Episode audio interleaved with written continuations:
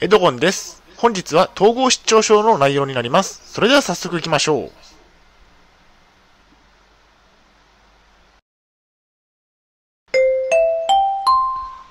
はい、HCAP チャンネルにようこそ。えー本日の内容ですが、統合失調症が少し回復してきた体験談、回復法はシンプルといった内容でお送りしたいと思います。前提条件としましては、現在私は統合失調症を患っています。精神病院に3年間入院をしていました。借金があるんですね。2021年当時の情報になります。大変申し訳ないのですが、ポッドキャストの方は写真が見れないのでご了承ください。それではコンテンツですね。丸一番で、私の統合失調症の回復の体験談について。丸2番で統合失調症の回復に必要なことについて。最後に本日の行動プランと終わりにがあります。ではまず丸1番の私の統合失調症の回復の体験談について。えっと回復してきたと同時に運動習慣が身についたんですね。まずは運動習慣についてです。私は統合失調症になったばかりの頃は全く運動はしていませんでした。えー近所のスーパーに行くのにも自動車に、自動車を使っていました。まあ自宅から、えー駐車場まで歩くくらいの運動量でしたね。これではぽっちゃり体型になってしまいますし、えー病気も悪化してしまいますね。えーっと、現在は、え病気も回復傾向で、え運動習慣も身についてきました。え筋トレを毎日するようになったり、え最初は10回とかしかできませんでしたが、今ではスクワットは70回もできるようになったんですね。えそして、え7時間以上の睡眠をとると。以前は睡眠不足の状態が続いていました。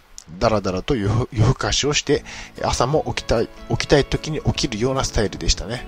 これでは病気に悪影響がありますね。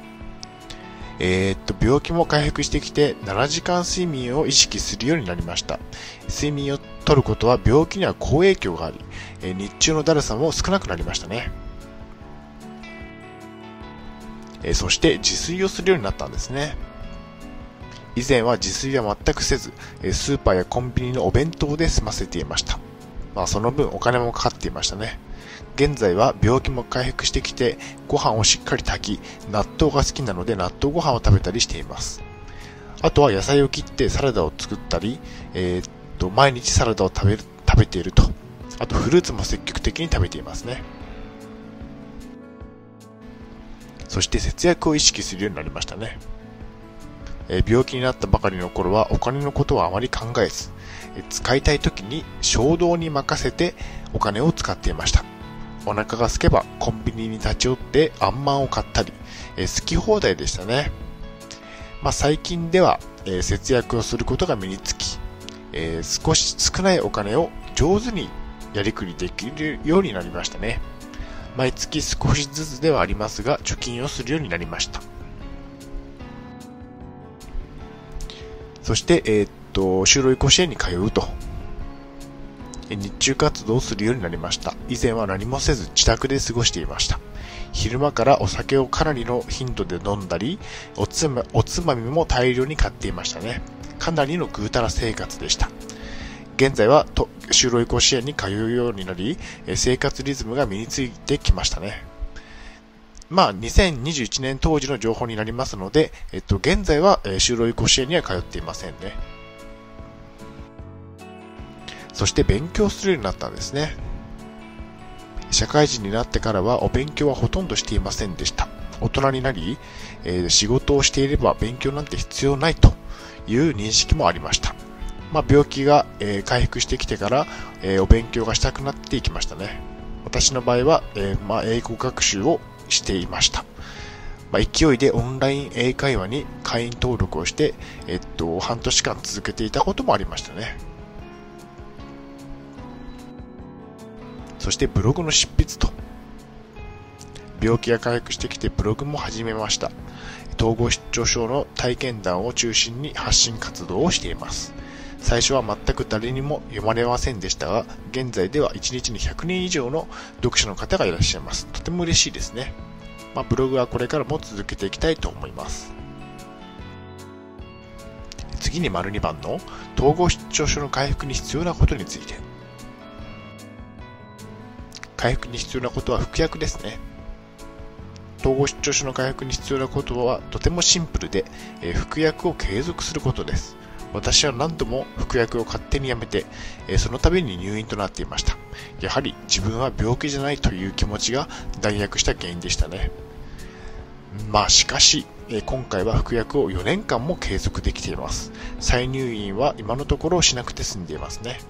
まあ、統合失調症の回復には服薬がとても重要なんですね。服薬を継続できれば、運動、睡眠、食事も改善されていき、まともな社会生活へと近づ近づけるわけですね。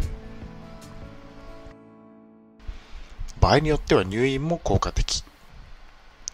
私はお薬を飲むのをやめて病気が再発して強制入院となったわけですが、入院生活は病気の回復には効果がありました。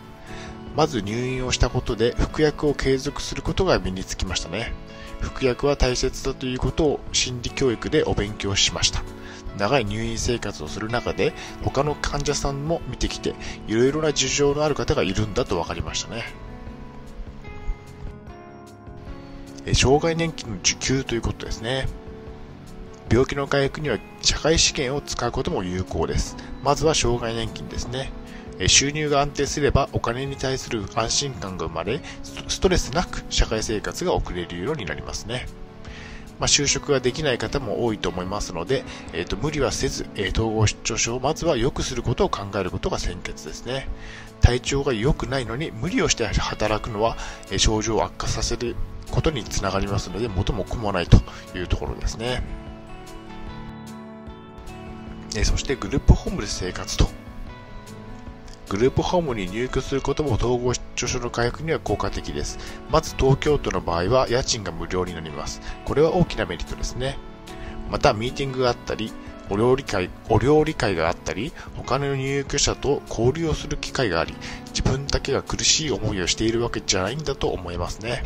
また社会的な効率を防いでくれますね。結論としましては、